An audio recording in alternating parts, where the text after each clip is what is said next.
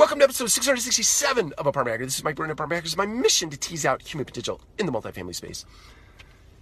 So, I worked at an organization where enjoy the ride was one of the values. And I think that was an incredible value. It was a fantastic value. And it, it meant a lot in the moment, but I think over the years it has really resonated with me in the way of um, how anything that comes at you or anything that happens to you or anytime you're on the downside of adversity, if you can train your mind to enjoy the ride, enjoy that moment for the lesson that it's giving to you.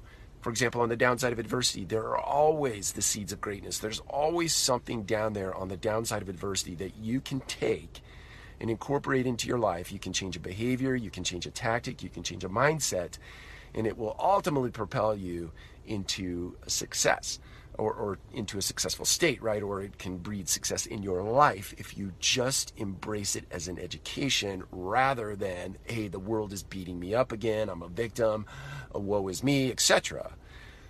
Enjoying the ride is the key word. Enjoy is the key word there. You have to enjoy everything and anything that comes along in your life, no matter how crummy it may feel in the moment, right?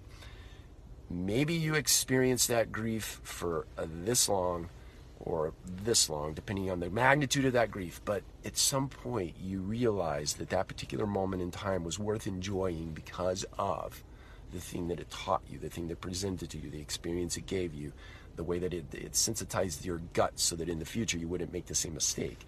Uh, you wouldn't have to experience the same sort of grief or adversity. So, my encouragement to you on this day is to enjoy the ride. Look at the world as a great big education, and everything that comes your way is coming your way for a reason, and you need to enjoy it. Take care. We'll talk to you again soon.